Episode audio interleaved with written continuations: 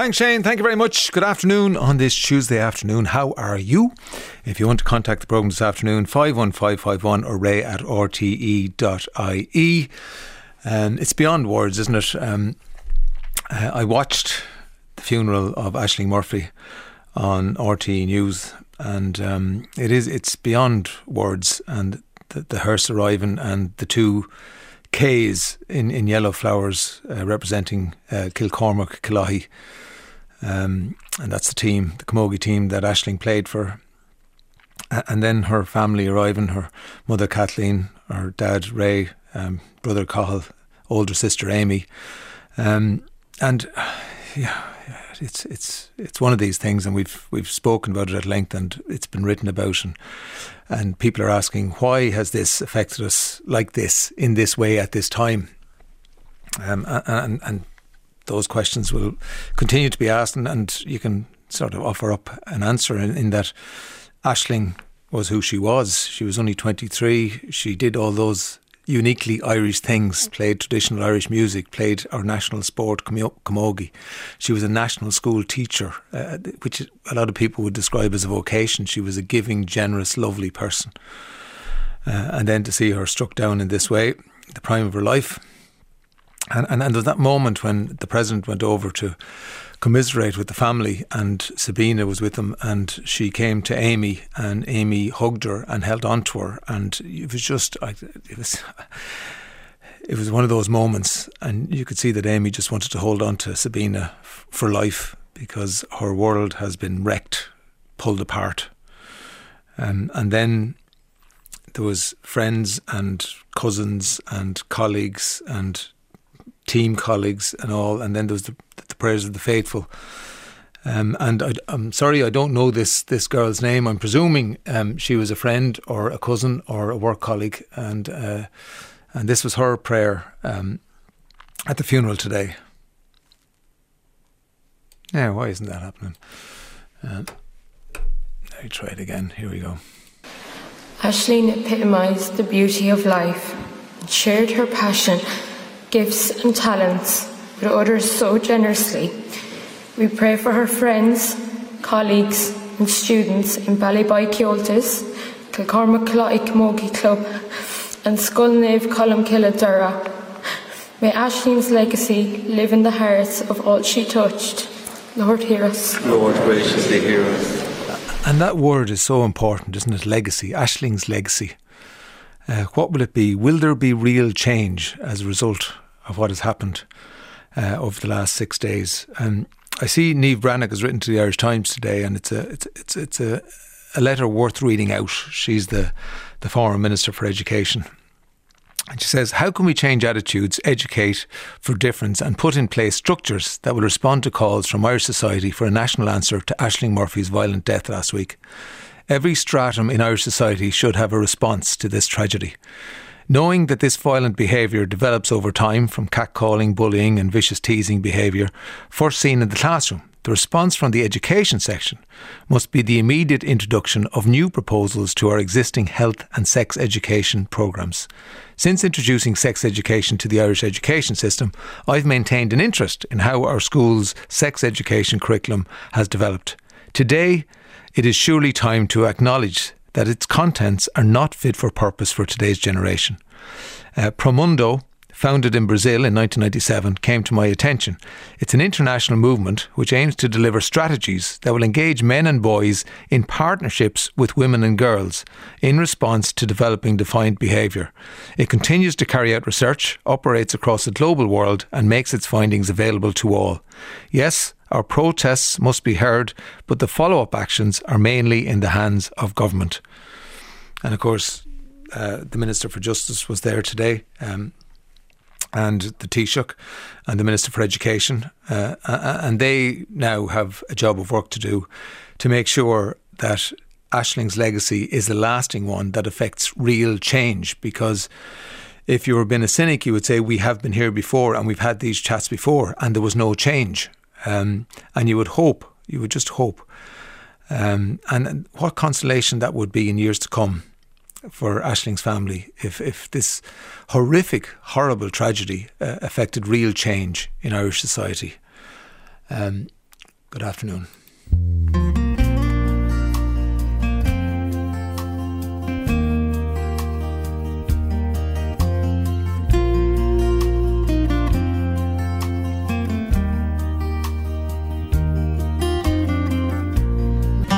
D'Arcy Show on RTE Radio 1. Email ray at rte.ie. The Ray D'Arcy Show on RTE Radio 1. Uh, we got a lovely card from Fiona Mannion from Castlebar, who was on our Reeling in the Years quiz back in November. And uh, Says, uh, Dear Ray and team, just a quick note to thank you for my mugs after my appearance on your Rolling Back the Years quiz. It's reeling in the years quiz. anyway, that's fine. Sounds fine. I hadn't intended on telling my cancer journey story, but couldn't believe the feedback I got from people. It was amazing. I got a call from Shane the Friday after the show. That's Shane who was working the show with the news that I got the weekend away in Brooks Hotel. I was blown away. Uh, Mr. Charles Sinnott um, also rang me. He was so lovely on the phone and uh, offer us the weekend uh, away as well. So that was. Um, that's the man from Brooks Hotel. Uh, wishing you all uh, good health for 2022, uh, Fiona Mannion. And it's lovely when that happens because Fiona didn't win. Obviously, she got the two mugs, and then Brooks Hotel got onto us and said, Listen, we heard that woman's story and she needs a break. So invite her up to Brooks Hotel. So thanks to everybody there uh, at Brooks Hotel. Uh, uh which brings us nicely on to our Reeling in the Ears quiz. Yep, we've cobbled together bits of songs, news reports, TV shows, and movies. Um, we're looking for two people to come on after uh, four o'clock and answer three questions each on little clips they hear in their ears. It's called Reeling in the Ears, Fiona. Reeling in the Ears. And we have a prize, yes. Uh, very nice day in the Farnham Estate in Cavan. Um, so you and your guests will enjoy a two-night stay in a stylish guest room with breakfast the following morning and dinner for two in Maxwell's restaurant at Farnham Estate. It's located in the heart of a magnificent estate with 1,300 acres of mature woodlands, or 1,300 acres if you like to say it that way. There's lakes to explore. It's less than 90 minutes from Dublin. There's a golf resort, a spa, loads of things to do up there. FarnhamEstate.ie. And that's our prize today. If you want to be involved, two people after four o'clock. And here's your qualifying question In which Australian city is the Australian Open Tennis Tournament being held? In which Australian city is the Australian Open Tennis Tournament being held? 0818 715 925. 0818 715 925. And we could be talking to you after four o'clock. Good luck with that. Thank you. Now, Dublin City Libraries have released their annual top 10 list detailing the most borrowed library books in 2021. We love hearing about this. So I'm joined now by Betty Codd. Betty is divisional librarian with Dublin City Libraries. How are you doing, Betty? I'm very well, Ray. Thanks very much for having me on. That's a great name, Betty Codd.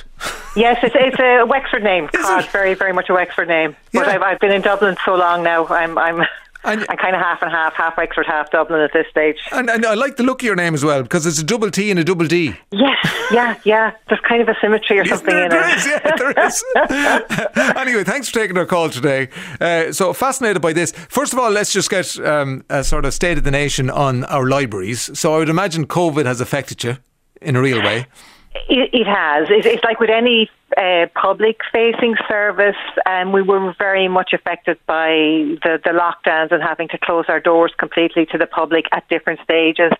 And then even now, like we're, we're, we're very much open to the public again, but there's still restrictions in terms of, um, you know, like like having big groups in, say, yes. like a, a class visit or having big events on site. We're, we're just not in a position to do that. Um, so that, that has affected our footfall. It has affected the amount of books that are being borrowed. But we're hoping, I mean, things are starting to look more positive now. So we would hope over the next few months that we'll be, you know, back to, you know, yes. but you, business. You enjoyed a little bit of a digital revolution in the library.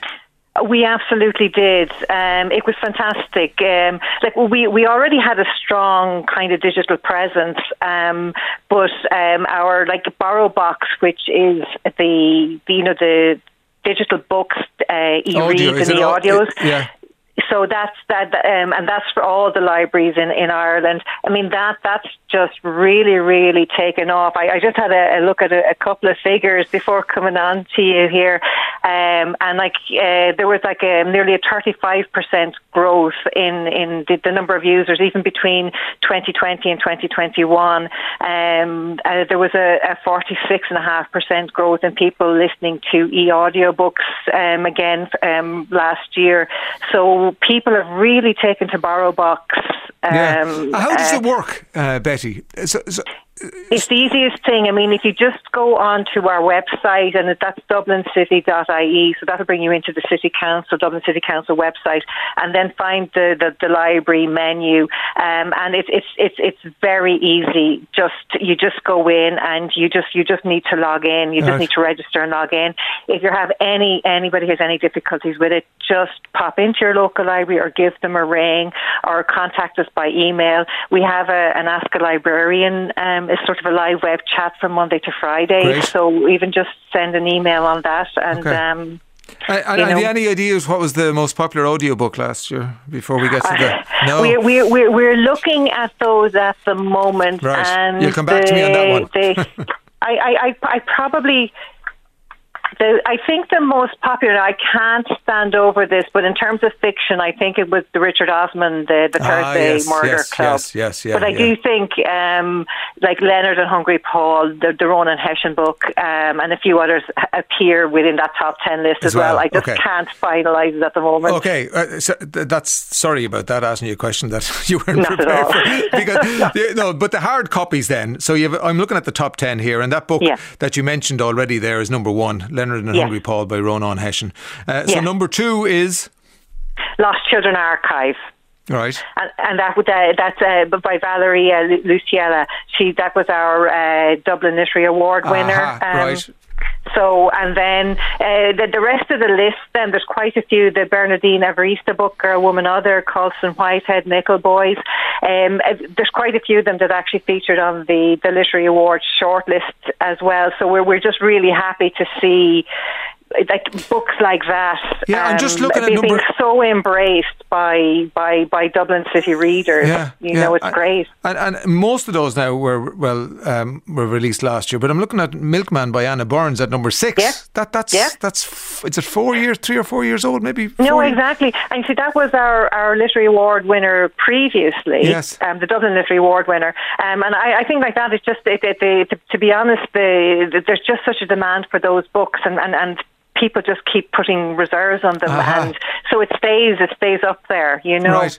So Hurricane Season by Fernanda Melchor. Um, yeah. That's at number ten. The Nightfire by yeah. Michael Connelly's at number nine. Blue Moon by Lee Child at eight. Uh, you'll have to pronounce that. Apeirogon is it by a Colin Paragon, McCann? Yeah. Yes. By uh, Colum McCann. Seven. Yeah. Uh, Milkman's at six. Uh, On Earth We're Briefly Gorgeous by Ocean Vuong is at number five. Then The Nickel Boys by Colson Whitehead at four. Girl, Woman, Other by Bernardine Evaristo is at three. Lost Children Archive by Valeria Luiselli is at number two, and then Leonard and Hungry Paul by Ronan Hession. Uh, big demand for, for non fiction as well, biographies and self help and that sort of thing. Yes, yeah. And um, biographies, autobiographies, always, always popular. So they, they feature Sinead O'Connor, um, Gabriel Byrne, uh, Dr. Marie Cassidy. Ah, yeah. So they, and um, I, I, suppose Patrick Freyne's book, Okay, Let's Do Your Stupid Idea, which Great I just book. absolutely adore. Yeah, yeah. It's, it's, I suppose it, it's, it's, it's autobiographical, let's mm. say. And, um, and then, I mean, and again, like books about self care are always popular um, in terms of what our borrowers like. But I suppose in the I given the pandemic, they're, they're, they're, they're, you know. Yeah, they're more strongly. popular. Yeah, You're, that's uh, Dr. Maureen Gaffney's at number four there. Uh, yeah. Your one wild and precious life and inspiring guide to becoming. And true crime there, the number five, The Monk, uh, The Life and Crimes of Ireland's Most Enigmatic Gang Boss by Paul Williams, and then The Witness by Nicola Tallant is at number six. Yes. And I suppose Marie Cassidy's is a sort of true crime as well, isn't it? I uh, suppose so, absolutely. Yeah, yeah. So, yeah, yeah, true crime is always popular. It's, it's, it's always uh, in demand, and I suppose it's, it's a nice mix, like the self care and then the little bit of excitement with the true crime as well. Yeah. Um, would you be encouraged by. We are a nation of readers, aren't we? I'd say we, we read indeed. more books per capita than any other country in the world. I, am just saying that I haven't got a fact. I, have, I don't know if that's a fact, but uh, I, would say that's that's that's it. And and it all starts early. I, I read a piece by um, a lady from DCU over the weekend, the Sunday Times, saying that if we read books to our babies, now as, as young as babies, that their vocabulary improved. You know, you can show Yes. the vocabulary improves. You can see it at the age of two, three. So it starts that young. So what were Yeah. the, the most popular books for children? For children, um, again, that there was a good range there, but there were books like uh, like the Bad Tempered Lady Bird by Eric um, Carle, which again that that's now for for the for very young readers, and it is kind of an intergenerational book. It's a perennial favourite, and I'd say some of the parents that are taking that out now to read to their children now, it was probably read to them as well. Um, so like so the books like that and the Owl Babies and any of the Julia Donald- Donaldsons, there's Yes. two of those there in the top ten, and Yeah. Cat. They're very, very popular, um, and the parents obviously love them and and, and are, are borrowing them, taking them out for their children. Um, the Where's Wally books, there's two again that feature, but I, that those are just again perennial favourites. And it's Um, great to see that Shane Hegarty's top of the heap there for young Oh, readers. it's, it's yeah. That, that was our citywide read in 2020, and again, like it, it, it was still featuring. It was still being borrowed very heavily in 2021, which is fantastic. Uh, and it's, it's great to see Irish writers again, and uh, Patrick Kenny there, the Monsters of Rookhaven. It's just great to see Irish writers featuring so strongly in, in these lists as Yeah. well. Um, and the same then with the, the non-fiction for the, the, the, the junior, the Animal Crackers with, by Sarah Webb and Alan Nolan. Again, that was our citywide read last year, so that's a, a big city, a big, a big Dublin City Libraries promotion, um, and and it, it obviously has that effect that you know children are coming in and and, and, and borrowing the books. Um, and then, other than that, like the the, the Guinness World Records, Yeah, I see that, um, always, always so popular with with, with, with, children. Yeah. And then the sports annuals, then facts about dinosaurs, books books about um, space, that kind of thing. It's, it's so it's great to see. Great yeah, to see. yeah. Uh, and you know, there's a lot of competition, and we hear about it over and over again because uh, a lot of children have mobile phones now, smartphones, so they have a computer in their hand, and and so books have to compete against that. How are they doing? Do you think? Um, I look. I, I, I think they're doing very well because I think there is that awareness, like you say, that um, like there's various reports on it that um, when, when children are, are, are reading from a young age, it just it it, it, it increases their their, their vocabulary, it Yeah. increases their confidence, their their their, their social skills. Um, and look, I, I- I don't have any fear for, for, for booksellers or for libraries in terms of books are and, and will continue to be. They're like, here to really stay. popular. They're here to stay. This will scare you. Before I let you go, Betty Codd, um, uh, who is divisional librarian with Dublin City Libraries. Uh, I was just looking at Tom was reading the first Harry Potter book, um, and I looked at the date of publication, Yeah. 1997. Twen- Oh, scary, 20 25 years ago. Yeah. Betty. Mad, that's I mad, know. isn't it? Where did that 25 It years is, go? it is absolutely mad. That Yeah. is scary. so, so people who were reading that at Tom's age, nine, they're now they're now 34. Like, yes, yeah. yeah. And, and, and, and I and I know the Harry Potters, especially on on BorrowBox, they they- they're uh, still topping the you know the most borrowed lists Yeah. um, in in the digital format. So they're they're being read again like they're an intergenerational book. They're being read by generation and the next generation. Um, so again, Passing them they're- on, yeah. they're, they're they're there to stay. They're read by Stephen Fry, aren't they? Isn't that, Yeah, isn't that a reason? yeah, Yeah, yeah, yeah, yeah. There you go. Yeah. Yeah. you'd listen to him sort of read You would the phone indeed, book. You yeah. would. Be- Betty Codd, great talking to you. Mind Thanks yourself. very much, okay, Ray, and again, now. very much appreciate you having me on. Thank you very much. The Ray D'Arcy Show on RTE Radio 1. Text 51551. The Ray D'Arcy Show on RTE Radio 1. Uh, now, on Friday, John Kennedy got his first ever tattoo at the age of 78. 78. 78. Uh, his daughter Louise Kennedy, who's a writer, put up a tweet saying, My dad really doesn't like tattoos. My sister somehow got him to agree to get one in aid of the Irish Cancer Society. And as you heard, John is here in studio in Dublin. Put on those headphones now, John. Ah, right. Uh, and uh, Louise is in our Sligo studio. Good afternoon, Louise. Hello, Ray. How are you? Yeah, thanks so Hi, much Dad. for coming in. Hi. Hi, You can, Louise. you can hear Louise. Yeah, Yes, yeah. indeed. Does she sound good? Yeah. Oh, yes. wonderful. And you can, and, and you can can hear us. I'll get her to sing a Yeah, song. I can hear you. She a good singer. Oh yeah. I think I'm brilliant after a few drinks. But Yeah. um, yeah. What's your go-to song, Louise? Um, okay, if I'm really drunk, Crazy. I'll, I'll, I'll sing. Oh yeah, crazy. I'd sing that. Yeah, uh, black is the color. Oh, Um, yes. What else? If I'm really drunk, I, I might sing. I've never been to me. You know the Charlene Oh, song. I do, yeah, But I'd yeah, have to be very drunk for that. Yeah, I've never been to me. as Yeah. Justin said. Yeah. it's a song with a lot of irony. Yeah. Yeah. Um, okay. So, so th- th- this your little tattoo on your left arm, Yeah. John tells tells a, a, a story, doesn't it, Louise? A, a big story in your family. Yeah. Uh, so we we start with your cancer story then. Um, well, I mean, we could, I suppose. Um, yeah. So I was in. I had a. I was born with some moles, like lots of people are, and I had one that was probably a bit bigger than the others. Um, that was on my right shoulder blade, and it it was fine all my life, and then started to change fairly drastically in 2018, and then in 2019, I was told that it. Um, it um, it had changed to the extent that it, it, you know that it had melanoma cells, and those it turned out had um, spread, you know, into the surrounding tissue, and under the skin and into my um, lymphatic sys- uh, system. So I guess that meant that it was stage three at that stage. So that was like March 2019, and. Um, so nothing. Melanoma is kind of weird in that it doesn't respond very well to chemotherapy or radiotherapy, and um, i i so I think they were sort of hoping for the best that it wouldn't. Sometimes you know it's it's sufficient just to remove the, the, the lymph node or two that the cells are in. Um, but in my case, that didn't really work. So it came back this year in um, August. I noticed things in August, um, uh, or last year, should I say, August 2021. Um, and then it was confirmed in September that it, it has come back. Right. Yeah. Never a good thing. Well, no. No. uh, and, and how are you now? How, Um, I mean, I'm probably better than I was two weeks ago. I am. I, I well, I, I am now on a, a very new type of treatment um, called immunotherapy, Yeah. um, which wouldn't have been. I mean, it didn't exist probably ten years ago, and it certainly wouldn't have been available to me. I think even five years ago, except maybe on a drug trial somewhere.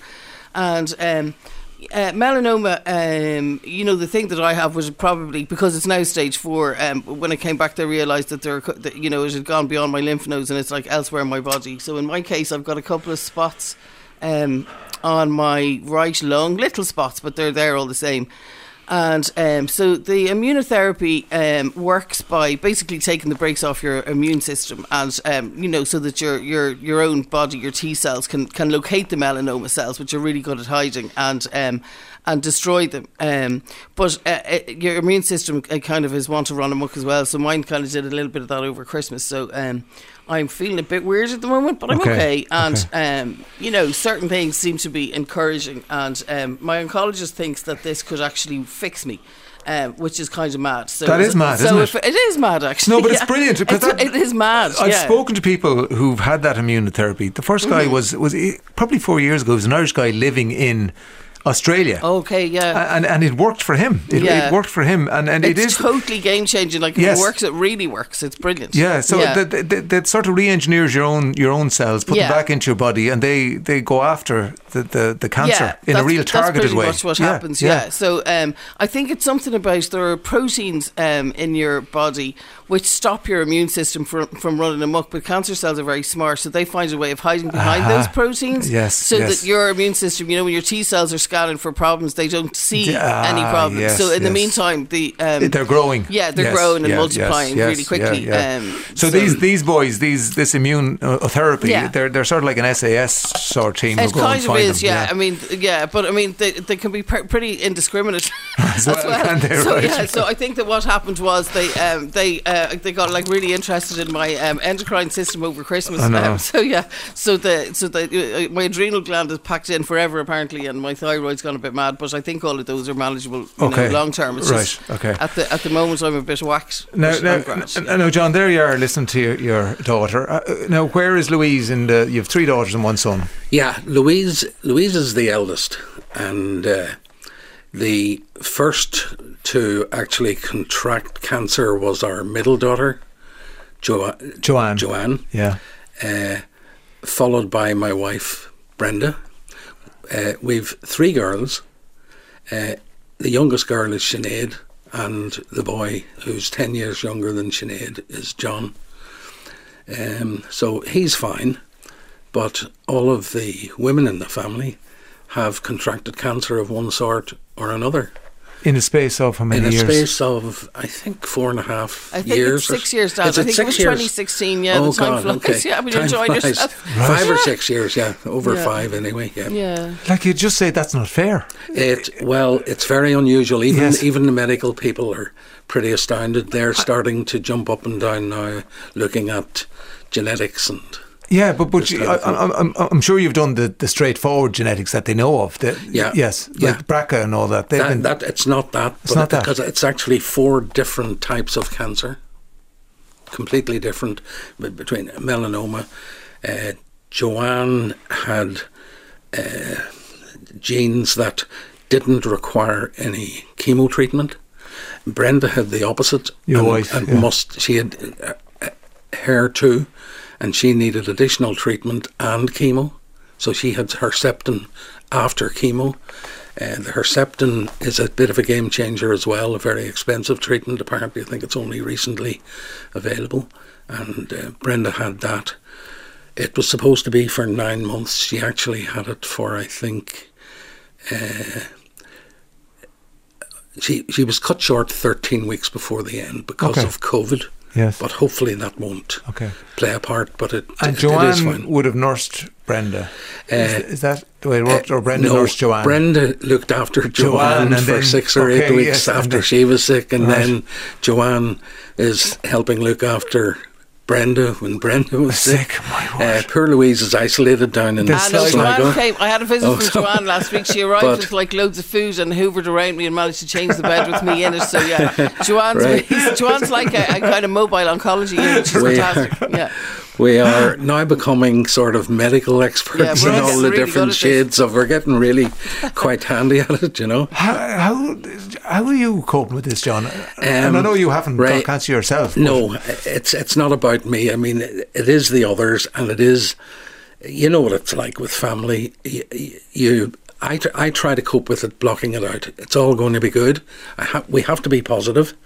Louise is very positive, and um, all of us are positive, and we try to keep things positive. But um, I mean, there are times, right, when something simple happens and somebody says something to you, or even I looked online the other day and I saw a message for Louise from a school friend and a kid, a girl that used to come into the house, and it actually broke. I, I broke down just hearing that one thing. Um, most of the time, it's fine, but it's it is very difficult. You you know you can't stop caring. No. they're still your children. Uh, they might all be. I think they all claim to be 49, right? but but uh, they're somewhere around that age, and um, Yeah. uh, but they're still your kids, you know. Yeah, yeah. It, it, it's it's it's tough. So, whose idea then was it to get the tattoo? Well, I was ambushed on Christmas Day. I'll sort of give you a lead into it. Just before Christmas, my wife Brenda was joking. She would, uh, we said, we'll not buy each other presents. That's only wasting money. We'll give it to cancer charities. And she joked about getting a tattoo herself. And we mentioned this to the family, and there wasn't a word came back. And I thought that was sort of strange. They, nobody was engaging with this idea at all. Did they think we've gone mad? And, uh, well, we had an abnormal Christmas like every other family in the country. We, we had planned to have a dinner for about 20 people The four, the four, four families, Yeah. or maybe Louise wasn't going to be able to make it, so it was still going to be 17 or 18 people. And that was planned and ready to go. But the week before Christmas, one of the families contracted COVID, and each member went down one after the other and had had contact with other members of the family, so we all had to cut that short. What we did was we had a very pleasant hour together, I'd, I'd say uh, outside in Blackrock and in, in our middle daughter's house. Uh, we had uh, outside umbrella uh, and, and, and, and uh, Patio heat. patio heaters and this sort of thing. It was bucketing rain. I don't know whether you remember the morning. It was horrendous, and they ambushed me. They they uh, did the exchange of presents. I said, that's fine. I got my little gift, the usual golf vouchers, and put it in my pocket, and that was it. And then they gave me a huge box. I got the huge box. I opened it one by one. There's smaller boxes inside it. What the hell is it? I was in the packaging business when I was working. And uh, I get to the last one, and it's a tiny little box with a voucher for cult tattoo. And I said, What? Cult tattoo? And I am kind of not fond of tattoos. Right. Having seen. Be careful having been on, I'm, I'm going to be careful. Having been on holiday in, in Valencia or somewhere years ago and seeing visitors over from England, Well, and when they were in their 70s or 80s, it didn't look good. Oh, right, okay, yeah, but yeah. they are beautiful. They are beautiful. Well, the, So- the attitudes to tattoos have changed, changed immensely totally over the last totally. 10 years. Yeah. and it's changed by me since I had the tattoo. Okay, yeah. You know, I'm thinking of having more now. so you get this, it's a, it's a voucher for cult tattoo. Cult tattoo. And you go, what, what, what, what go, what's going on this? here? So they said they put me online. I look at this stuff and I'm trying to figure out what the hell is this. And I look and then there's this thing. I- eventually I get this site and it's tit for tat. and I was, tit for tat. What is that? Tit for tat tattoos. And uh, I get into it and I see my name and there's some sort of fundraising thing going on which they'd already started. Uh, so they were just making sure I would actually do it. And I said, uh, uh, yeah, well, I haven't much choice, Choice. now. And then they said, read down further. Can you see what, what's happened? I look at it further, and they had already raised in a day and a half, I think, from their friends and ordinary people who connected with their friends and all sorts of people, 2,100 and something. Brilliant. Expected to get a few hundred quid. you Yeah, know? yeah. And I said, "What is going on? This is crazy," you know. Um, but it, it, I, I was sort of delighted in the one hand, and I was making a joke about it. Yes, I'll go ahead and I'll get whatever you want, you know. Yeah. And you did. So And tit for tat. They, oh, yes, yes. Sorry, sorry, sorry, sorry. sorry. Tit for tat. Sorry, Sorry I'm if been a bit I'm slow. vulgar. Yeah, no, it's, slow. It's fine. It's, it's for the Irish Cancer Society. It's Irish You can- Cancer Society. Yeah, yeah. But So, so when did you rock up to Cult Tattoo then? So on, I went to Cult Tattoo. We had to cancel it because of a COVID thing. Uh, on about the, it was last Friday, just in. Oh no, it was you cancelled for the previous week, but Previous you were week, able to go yeah. last Friday, Dad. Yeah, wasn't it? we were able to go and we went last Friday and got it done on Friday, you know. So and it- they were very nice and very helpful and everything, you know. And did you ask them, were you their oldest customer or? No. I didn't, no. But they were all over me because they don't think they'd had many customers like me, you know. Yeah. And they were for their own website. They were taking photographs and joking around. They were a really nice bunch I of think kids. Adam from there had given a really generous discount for the tattoo as He well had, because I think it's had. a cause close to his heart. Like most people are affected. yeah, in some most way. people are affected in some way, and they were very nice. And about it, it's know. that ribbon that people will know. It's usually a pink ribbon, Yes, isn't it? Uh, it's various colours, Ray. I think. Oh, is it have, various uh, colours, right. They have lavender. I think is for all cancers, Uh-huh. and black is for melanomas. And there's a v- different colours for different types of cancer. You know, and you've left yours blank. I've I have no. It's it's done in black. It's a black outline. I think. It's Yes, a black yeah, outline. Yeah, not filled in. And yeah? black stands for all cancer. Uh, sorry, stands actually for melanomas. But the reason why black was that uh, they gave advice on it that you can. Uh, occasionally, people can get an infection from coloured inks, and that is being looked at in the EU at the moment, and so on. Oh, there was So new stuck- legislation introduced last week. I heard it on the with- radio, Stuck yes. with black, Black, to be you know, just to be safe. Okay. know. So- now you're in the world. In the world of John, tattoos, yeah. yeah. in the world of Does tattoos, it, does it, has it changed in any way, apart from the obvious appearance? It has. I swore that I would never ever have a tattoo, but having this, it feels all right. You know? Yeah. I was even joking with them that uh, I, I I saw somebody in there getting work done on their eyebrows. You That's- know, and eyebrows are always a problem for old people. So maybe I'd look good with the eyebrows done. Do you feel, do you feel cooler? Oh yeah. yeah. yeah. Oh gee, am I what? I'll, I'll be beating the girls away. yeah. What a lovely thing for your dad to do, Louise. Ah, it is. It's great. Um, yeah. So I, um, the others, I think, got to see him outside again in my sister's garden later on. I, I was uh, feeling a bit ropey last week, so I didn't get to, to go up. But uh, I, yeah, it was just very cute seeing the photographs and stuff. You know. Yeah. Yeah. Lovely. Yeah. Actually. Yeah. Uh, justgiving.com. Um, justgiving.com. And where do they go when they go into Just Giving? Um, I think it's, it's something like "Wee Dad's tattoo for tits and moles" or something Yeah, like that. Yeah, that's it. classy. Like There's yeah. actually classic. sorry. There's actually an update on that. Right. One of the young s- grandchildren put uh, a link up. Uh, JFK tattoo dot com. Sure, maybe we can pass that on and So uh, yes, pass you can that stick on. it on the I think it's maybe. just to make it easier And are or you, something. are you a JFK? Is John That's- Kennedy? I'm JFK, Oh, you're John J- F. All right, yeah, right. well, not not Fitzgerald. No, John- no. JFK. yeah, JFK, right. Francis. Uh, so, Louise, uh, like, how I asked your dad how he felt because you you were uh, you were watching your your mum and then your sister and, Yeah. and then yourself and then your other sister and what, what what was going through your head?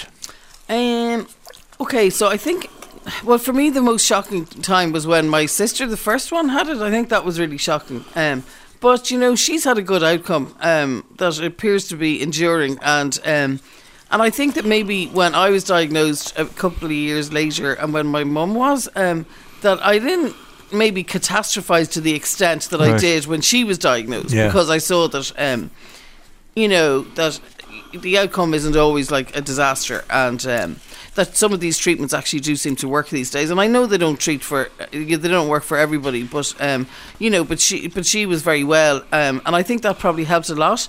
And also um, Joanne by nature is not um, she's not very dramatic, you know. She's um, she's kind of level headed, and um, you know, she just kind of kept the head down and got on with it, and made it quite easy for people around her. And she was probably a very good example from that point of view, you know, that it didn't all have to be, you know, sort of drama and uh, Yeah. suffering and uh, you know freaking out. So I think that really, really helped. Um, So you had a- know, you had a she's bit of good. a- uh, she's a good role model for having cancer. You had a template. You had a Yeah, template to work you know, off. It was good. yeah, I think yeah. that was really good. Yeah. And um, it, it was weird though that um, like I think my mother and I had um, had like uh, sentinel node biopsies maybe on the same day or within a day or, or, of each other or something. That was really weird. And it was also I mean it is also weird that my sister is now having. Um, like I think the two of us had a CT scan on the same day, Right. like a couple of weeks ago. So this is all just a bit And, and mad. Sinead you was only diagnosed before Christmas, Yeah, twenty third of uh, December. I mean, I think she knew that something was. Obviously, she would have known that something was going going on or had gone wrong um, before that. Um, but you know, I think um, certainly I wasn't told about it. I think maybe they were trying to protect me from that a little bit because I it was kind of doing my own thing. But um, uh, you know, it, it, it's probably been toughest on Joanne because everybody's been confiding in her, and Yes. um, yeah, Yeah. Um, so Uh, she's had to shoulder a lot of that, and she's great at it. But it's probably not easy, you know. And for you, it's changed your outlook to life. You're, you're, you've sort of put a rocket underneath yourself, so to speak. Yeah, I It- mean, I think it has uh, to a huge extent. I mean, I think that every time you walk, I walk into one of those wards, I probably learn something just about, maybe about resilience and maybe about myself to an extent as well. That I would have thought that I was probably somebody who um, overthought things, and you know that I'd find it very difficult to control kind of you know spiraling thoughts, um, uh, worrying about stuff. And I found that I've managed to find like I. I you know, it's not. I'm not having the best couple of weeks, but um, you know, but I'm like out of bed and I'm sitting here now. Like it's not that Yeah. bad, and um, I do expect that eventually, um, I'll, you know, or soon I'll start to feel a bit better, and that you know, I, I'm presuming um, if the oncologist is telling me he thinks he can fix me, I'm choosing to believe it. Yeah.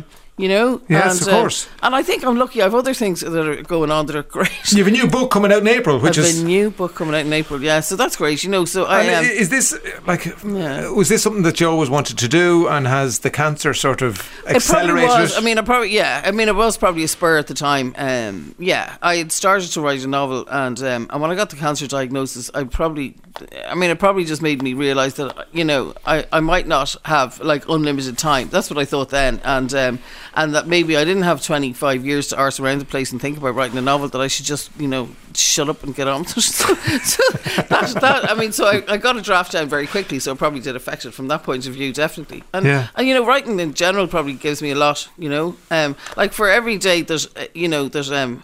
It takes them like forty minutes or something to find a vein when I'm in hospital. You know, then maybe Marian Keyes goes has read a proof and goes on Twitter and says she loved it, and that's a great compensation. Yeah, you know? here- because so it that's gives what me they a do. Yeah. They, they give out preview copies to people like Yeah. Marian Keyes, and they get Yeah. them to read it. And it says here, like just uh, where's the? Uh, oh my God, lads! This is from Marian Keyes. Uh, Kennedy Lulu's debut novel. That's you. Incredible, intense, unflinchingly honest. Uh, it broke my heart a million times. I was consumed by it. Deserves prizes, lots of them. Out in April. Read her magnificent short stories while you're waiting. Ah, she's Marianne so lovely. Recommends. fairness, she's the most generous person. Like in fairness, but yeah, I'm I know, thrilled, but she, but, yeah. but, but she didn't have to say that. She could have said nothing. She's lovely. Like no, honestly, but uh, yeah. I've I've read her a lot of her. That that's that's very specific. Nah, she's a dote anyway. Yes. Look, I'm th- and I was thrilled. Yeah, well, you Yeah. should be thrilled. So Very thrilled, So yeah. April, um, so so you're hoping you'll be up for the, the launch, and, and it looks like all the all the noises are positive, aren't they? About Ah, things yeah. Look, opening I up ho- and all that. Yeah, it is all sounding good. Yeah, um, yeah. Hopefully it'll. So you could have a normal, launch, Quite a- have yeah, a bit of warm wine somewhere with like other people, and set it in my kitchen. Yeah. Cubes of cheese on a cocktail Exactly, stick. yeah. yeah, yeah, yeah. Big, uh, yeah, big kind of uh, grenade of tinfoil with like things sticking out of it or something. Yeah, yeah. And you worried about John now getting the love of the tattoo at, at 78? Oh my god! You imagine if he turns up with like sleeves, getting sleeves done and everything? Yeah, I think at that point he's looking at me, he's going, What's a sleeve? What's a sleeve? He'd be googling it on the way home. Yeah, yeah, so uh, brilliant. So it's justgiving.com. We Dad's Tattoo for Tits and Moles. Um, right, there you go. Uh, it's, it's a long time since I said tits on the radio. It's, know, it's terrible, sort of- sorry. it's not. It's, li- it's liberating. It's a, I don't like saying. Uh, okay, uh, John, great to see you. We have a picture, you. if you don't mind, that we can put up on our website just to show Sure. the tattoo. Sure, Yeah, absolutely. Yeah, and, and mind yourselves, you sound like a, a tight unit, your family. Ah, they're a great bunch. Yeah. they're a great bunch. You know, they, we have our moments. You of know, course, like all families. like all families, but ve- very, very closely knit. Yeah. And for that reason, it makes it all the, all the tougher in ways, but easier in ways. Yeah. Thanks, Ray. Um, uh, Louise, brilliant writer. Her short stories, "The End of the World is a Cul-de-sac," is fantastic. So that's that's what Ah. Marian's referring to when she says, "While you're waiting for Ah. Trespasses," which is out in April, you can read the short stories. John, Thanks, lovely to meet you. Lovely to meet you, and Lu- thank you. Louise. Mind yourself, Thanks and thanks, very much. thanks so much for coming into our Sligo Okay, studio. thank you Uh, very and maybe much for when having the, us. When the book comes out, we might do another interview if you That'd don't be mind. lovely. Yeah. Okay. Okay. Thanks very See you then. All right, See you, John. take Bye care. now. Thank you. Bye. Bye. The Ray D'Arcy Show on RTE Radio 1. Tweet at Radio Ray RTE. The Ray D'Arcy Show on RTE Radio Ah, 1. And there's someone saying, My own dad died of cancer at 60. It's lovely to hear the love in Louise's voice when she talks about her dad and to her dad. Yeah, time for a little bit of music before Nuacht. Johnny Nash there, I can see clearly now. Um, 5 on 5 5 on ray at rt.e. Just got the end of the interview with Louise and John. Uh, one has a book coming out. Who are they? Okay. Well, it, they're the Kennedys, um, Louise Kennedy and her dad John. And uh, the story was that John's wife, Brenda, and his three daughters have all got cancer over the last six years. So we spoke to Louise, and then there's Joanne as well, and Sinead, who was just recently diagnosed with cancer. And John went and got a tattoo uh, in aid of um, the Irish Cancer Society, just giving.com, We Dad's Tattoo for Tits and Moles. And Louise is a writer and she has written her first novel called Trespasses, which will be in shops in April. Um, so that's that's the story there. Uh, the best thing I learned over lockdown is that you can get audiobooks from the library. It's been great company for me and opened up a whole new world as I have found I don't have the patience to sit down and read most evenings. Audiobooks are a different kettle of fish as I can sit back and let them wash over me. And you know, at the beginning, I think there was a sort of a, a snobbiness about audiobooks. Well, you're not really reading, are you? But they've done, I read research last year, uh, and they find that the experience of listening to a book and reading a book has the exact same effect on the human brain. And if you're going for a book like Billy Connolly's memoir, you're probably better off listening to it. Jenny said you can't possibly read that book, you have to listen to it because it is Billy Connolly delivering it in a Billy Connolly way. And seemingly, he wrote it by dictating it. So even if you read it, it it's written in that style as opposed to, so it's written to be read out loud. Uh, so there. Um, uh, you can listen to an audiobook while out for a walk too. You can. And in the car. You can listen to an audiobook in the car. Um, I haven't got into them quite yet, uh, but but uh, one of these days, I don't know. I was just thinking about uh, Betty Codd there and the list of books, and then my favourites from over the last couple of years. Well, I read Milkman and it was great, but none of the other ones, like um, Shuggie Bain, I thought it'd be there, or Normal People by That's Not There by Sally Rooney, or Uh, the North Water, I thought that would have been there, Ian McGuire. Uh, I see that's now on uh, RT2 if you missed it on the BBC um, for fans of that, the North Water. Anyway, uh, Anish Tasha now in the Preve Skelton and Noak de la Mora de Wallish. Gurmagad Mora, thank you very much. 51551 ray at RT.ie. Pat in Wexford has been on I can see Clerys now, the sale is on. oh, man, Pat, thanks for that. Yeah, you made me smile. Maybe a little giggle too. So thank you, thank you, thank you. Uh, reeling in the ears, bits of songs, TV shows, news reports, movies, and there's a prize. Yes, for one of our contestants who are waiting on the line, and it's a two-night stay in Farnham Estate in Cavan, and it's up there in the heart of a magnificent estate of 1,300 acres of mature woodlands and lakes. Uh, all there for you to explore with loads of walks. There's a, a spa and a golf resort, and it's a two night stay with dinner for two on one of the evenings in Maxwell's restaurant. FarnhamEstate.ie for more information. FarnhamEstate.ie for more information. Uh, Carol Armstrong, how you doing, Carol? I'm grand, Ray. How are you? Good. You're in Naas. Nice place to shop. yes, it is. there used to be a sign, wasn't there, outside Naas? Naas, There- exactly. When you're coming in just from Naas, from Johnstown, there was always a sign there, and I always, even still, I live in Australia, I always bring it up as a little joke. yeah. Uh, but Na- Naas benefited, I think, in a big way from being bypassed, didn't it? Absolutely. Yeah. You know, um, it, it was it was such a main thoroughfare back in the day when I was growing up as well. So it was great then it actually got to be its town again Yeah. and have its own like personal style again without actually having all the trucks and all the Yeah. traffic that was going through. And of course, it benefited the rest of us as well because you didn't have to go through Naas, which was Exactly, right, So exactly. Australia, Australia. How long have you been on, in Australia? I've been there since 2003. Mm, and you're you're home now since when? Yeah, I got home just before my birthday on Christmas Eve. So it was Oh, Carol, Carol, there. see Carol, Christmas yes, Carol. yay, hey. so you, you, that's great. And how long are you staying for? I'm here. I've been here for a month, and I'm going to stay on for um, another few weeks just to make Yeah. up for the two and a half years I wasn't allowed out of Australia. Right, two and a half years. This is a real Irish conversation. When are you going back? How are you, Carol? Haven't seen you in years. When are you going back? Yeah. Hey, so, so how has it been then, reacquainting yourself with your family in Naas? oh, it's been fabulous. Um, my um, part of my family are up near um, Saggart, and Yeah. the other half of my family are down um, uh, between Kill and Naas. So it's been great just been going back and forth and catching up with my family and making up for lost time. Yeah, uh, and I see you work for a HR uh, company, or sorry, you're HR manager for a company that does security for quarantine hotels.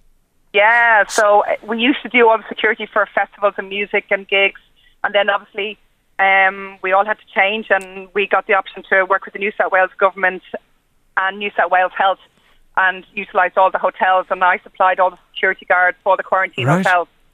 So you were following the Novak Djokovic story very closely, then I would imagine.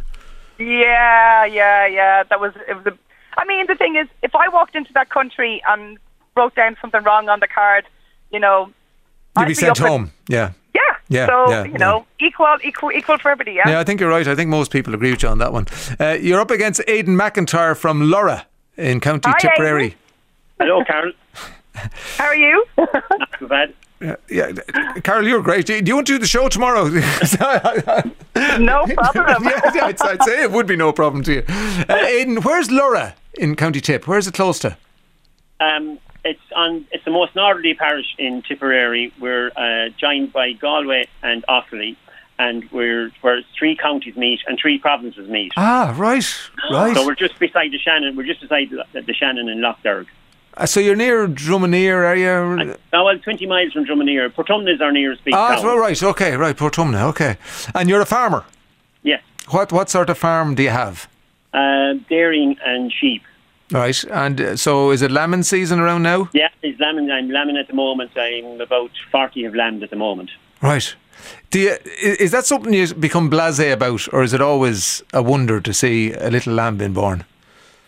No, you never become blasé about it. It's um, it's a great sight when you go out in the morning and maybe uh, a sheep is after having two lambs and both of them have sucked and they're jumping around Yeah, the place. yeah. You never get tired of looking at that. Gambling, I think, is the word. Oh yeah, yeah It is, is, isn't it? Yeah. Isn't it? G- yeah. Why are you laughing, Carl? It's G A M B O L I N G. I think that, that's what that's what No, little I- lambs do. Go on. No, no, it's true. I do. I come from um, a, a farming background in Kildare as well, so I know all about it. Oh dear, there you go. Right, there you go. Um, Yeah, it could be it could be frolicking as well. Frolicking Um, and gambling, yes. okay. Nothing like it. And it's lovely weather out there at the moment, so they're obviously Uh, enjoying that. yeah. Yeah. it's been uh, the best weather I ever remember for lambing. Is it? Um, yeah, yeah, It's been so dry. The ground conditions are very good, and the weather is quite mild. Okay. Who's at home with the uh, my wife Pauline is at home at the moment. right? Uh, hello, Pauline. Uh, now, um, and uh, you've children as well. Yeah, uh, Owen is in Dubai, and Niall is working in Dublin, and Claude is in college in Dublin. Right. Uh, and we would have, people might recognise your voice and your name from Ireland's Fittest Family. Yes, uh, we were in the final uh, this year. Yeah. Um, what, what age are you, Aidan? I'll be 60 uh, next June. Yeah, you're, you're, you've put it up to the rest of us now with that, with your performance on Ireland's Fittest Family. You did amazing Yeah. stuff, so well done. Uh, thank you very much. Um, I say it was just my natural fitness from working on the farm because I, I don't go to a gym. I'm not a, I'm not into the gym, so it was just uh, walking and lifting and carrying and uh, that Yeah. sort of uh, helped me out when I needed it. Carol, you should look back at that, the final of Ireland's Fittest Family. It's up on the RT player, and you'll be able to see Aidan on it and his, and his family. Uh, Claude and Niall and Owen. When I was in Australia before I left, I did actually have a little snippet of it, and I was like, this looks like an interesting show. Yeah, it's a great show. Yeah, I will. It's a really good show. Right, now back to today's competition. It's the Reeling in the Ears quiz, three clips each. You can decide to go for a short clip, that's more difficult. You get two points. If you go for a longer clip, you get one point. Whoever has the most points at the end gets the prize. If it's a draw, we go to a tie-break situation. Good luck to you both, Carolyn Naas and Aidan and Lorrha. Right, to you, Carol. First question is this. Um, it's, sorry, I should tell you the year is 2016, and we're at the movies. So, do you want to go for a short clip or a long clip? Uh, go for a short clip. Short clip. Okay. In 2016, this musical film starring Ryan Gosling and Emma Stone was released. It went on to win five Oscars. Can you name it? Here's your short clip for two points. And though you look so cute in your polyester suit, It's wool. You're right. I'd never fall for you at all. What movie was Oh. that? Ryan Gosling and Emma Stone musical. Yeah, I know. I remember seeing both of them on the front of it. Uh, yeah. And there was controversy about the winning of the Oscars. Yes, there was. I have everything except the name of the movie. You do. Yeah, no, it's not coming. no, it's not. No. Sorry. La La Land. Yes. Yes, La La Land. Okay. Uh, Aidan, for you, 2016 at the movies, do you want to go long or short? I'll go um, short. Short. Okay. Walt Disney released this animated adventure film in November 2016 based on a story uh, in ancient Polynesia with Dwayne The Rock Johnson voicing a demigod character. Uh, can you name it? Here's your short clip for two points. I'm here because you stole the heart of Te Fiti. And you will board my boat. See, your children of a certain age, you probably missed out on this one, but maybe you didn't. I am afraid I, I'm afraid I did, Ray. I haven't a clue. Yeah, it's Moana. It's Moana. Yeah. It's, it's it's worth it's worth a, a watch actually. Okay, so nobody's on the scoreboard. We're on to question number two for you, Carl. It's a music question in the charts, 2016. Uh, what do you think? Long Short. or sh- short. Okay, this song shot to number one in October 2016 uh, and was the lead single in the fourth album released by this British girl group. Uh, can you name the song or the group? And here's your short clip for two points. Guess I should say thank you for the hate juice and the tattoos. Oh, baby. British girl group. Any ideas? Uh, Minix? No. Yeah, no. It's Okay. it's it's it's close, but it's not close enough. Oh, Little Minx. No. No. I- I'd love to give it to you, but I can't. It's Little Mix. oh, Little good. Mix, yeah. Sorry about that. It's Uh, all right. Aidan, uh, music 2016, long or short? Um, short. Short. Okay, this song by Canadian pop star spent four weeks at the top of the charts at the very beginning of 2016. So six years ago. Here's your short clip for two points. My mama don't like you and she likes everyone. Who's that? Shawn Mendes. No. Justin Bieber. I'm surprised you know who oh. Shawn Mendes was. Just right. You're doing really well, the two E. At least we're equal. At least you're, yeah. yeah. So they, they, it is a classic case of they don't suit you, you know. But anyway, we're on to the final question uh, for you, and this is going to be the decider, obviously, Carl. Uh, so we're in the news. It's 2016. Um, how do you feel? Are you going to go for a two pointer and put Aidan under all sorts of pressure, or are you going to play it safe and go for a one pointer? I'm not playing it safe, Ray. Okay. Go big or go home, as they say. Yeah. Uh, so, in the news, 70 days after the general election in 2016, this man began his second term as Taoiseach. Speaking in his Christmas message that year, he spoke of inclusion and reflection. Can you name him? And here is your short clip for two points. Let me assure you that Ireland will remain an open and a tolerant republic. Who's that? You were away, you see. Leo. Yeah, Leo. Van, Van, No, no, no, no. It was the man before him, Enda Kenny. Enda Kenny, oh, okay. enough. So you were away in Australia, so you weren't following Yeah. local politics. Uh, now, Aidan, the door is open for you here now. Uh, and I suppose I'll have to go for one, Ray. yeah, go for one. Okay. So the news from 2016 on 31st of January 2016, we lost one of the great veterans of broadcasting who died at the, at the age of 77. Uh, never forgot his Limerick roots despite a stellar career across the water. Can you name him? Uh, and here he is, your long clip for one point. that you're proud to call yourselves my listeners, that you think of me as a friend, someone that you're close enough to laugh with, to poke fun at, and occasionally, when the world seemed just a little too cruel, to shed a tear with. Who's that? Terry Wogan. Yes, you win with one point. well done. Hard luck, Carol. Cara, listen, what would you do anyway? You, you, you'll have the two mugs to bring back to Australia with you. You know, that's that's probably a better deal in the end. Uh, and they'll be there for years and years to come. Uh, great talking to you and enjoy the rest of your stay at home. Um, and good luck when you return to Australia. That's great, Ray. Thank you very much and well done. Yeah, see you, Carol. Bye, bye. Well, yeah, well, indeed. Well done, Aidan. Um, over the line, Ray. Yeah, just, just, it just, it just trickled over the line there. it wasn't exactly back of the net stuff, but, No, but no. anyway, you, you, it doesn't matter. It's, it's, it's, it's about the result and not the show. It's not what Trapattoni said? So you're off to Farnham Estate, uh, yourself and a person of your choice for a two-night stay. Bring, I better bring Pauline. I better bring Pauline. You better bring Pauline, uh, and you can go to farnhamestate.ie to see what's in store for you. Well done, Aidan. Thank you very much, Ray, and Happy New Year to you. Yeah, happy New Year. Great talking to you. Bye now. Bye. The Ray D'Arcy Show on RTE Radio 1. Email ray at rte.ie. The Ray D'Arcy Show on RTE Radio 1. Yeah, five on five five on radrt.e. Quick song before our next guest.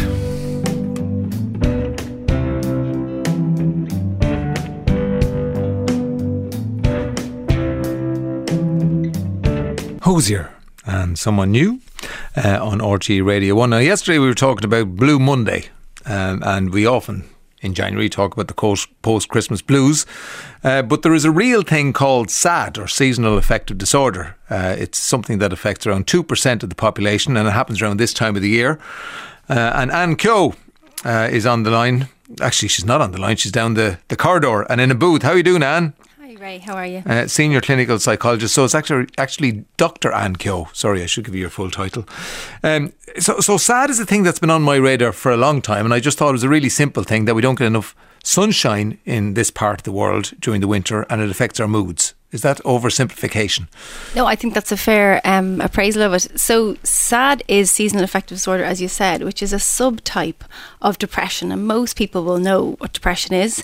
But it's a, a type that whereby the symptoms of depression have a seasonal pattern, Uh-huh. so they come on at the changing of the seasons. And how would one know if they had sad? You would notice symptoms of depression like you know anxiety or feeling uh, helpless or agitated poor sleep poor appetite. What we classically associate with depression around the time of the seasons change. So coming into winter or coming out of winter into spring and summer. Now, I was sort of uh, taking the mickey out of Blue Monday yesterday, um, saying that it's an individual thing. But then I, I also said, and people wrote about it in the papers yesterday, that it is after a time of celebration. It's dark, the days are short, people might be short of money. You know, all of those things contributed to it being not the best month of the of the calendar. Uh, so do all of those things feed into sad as well? Yeah, I think they, they feed into most people. I think, Yes. and and then those I suppose who have like you know a lot of people have mild seasonal depression, so whereby your mood is affected to some degree in the winter, and then so many people will have the winter blues, which would be where you just sense that things are not as positive. But it's a small subset, as you said, there are around two percent who would have a kind of a clinical level depression of difficulty around that time. Okay. Is there anything we can do to lift our moods at this time of the year? Yeah, there's a lot, and actually, you know, people really are fighting against the odds with this weather and the dark evenings. So, one of the kind of classic things people would do would try to increase their sunlight. Um, and get out in the day as early as you can in the day.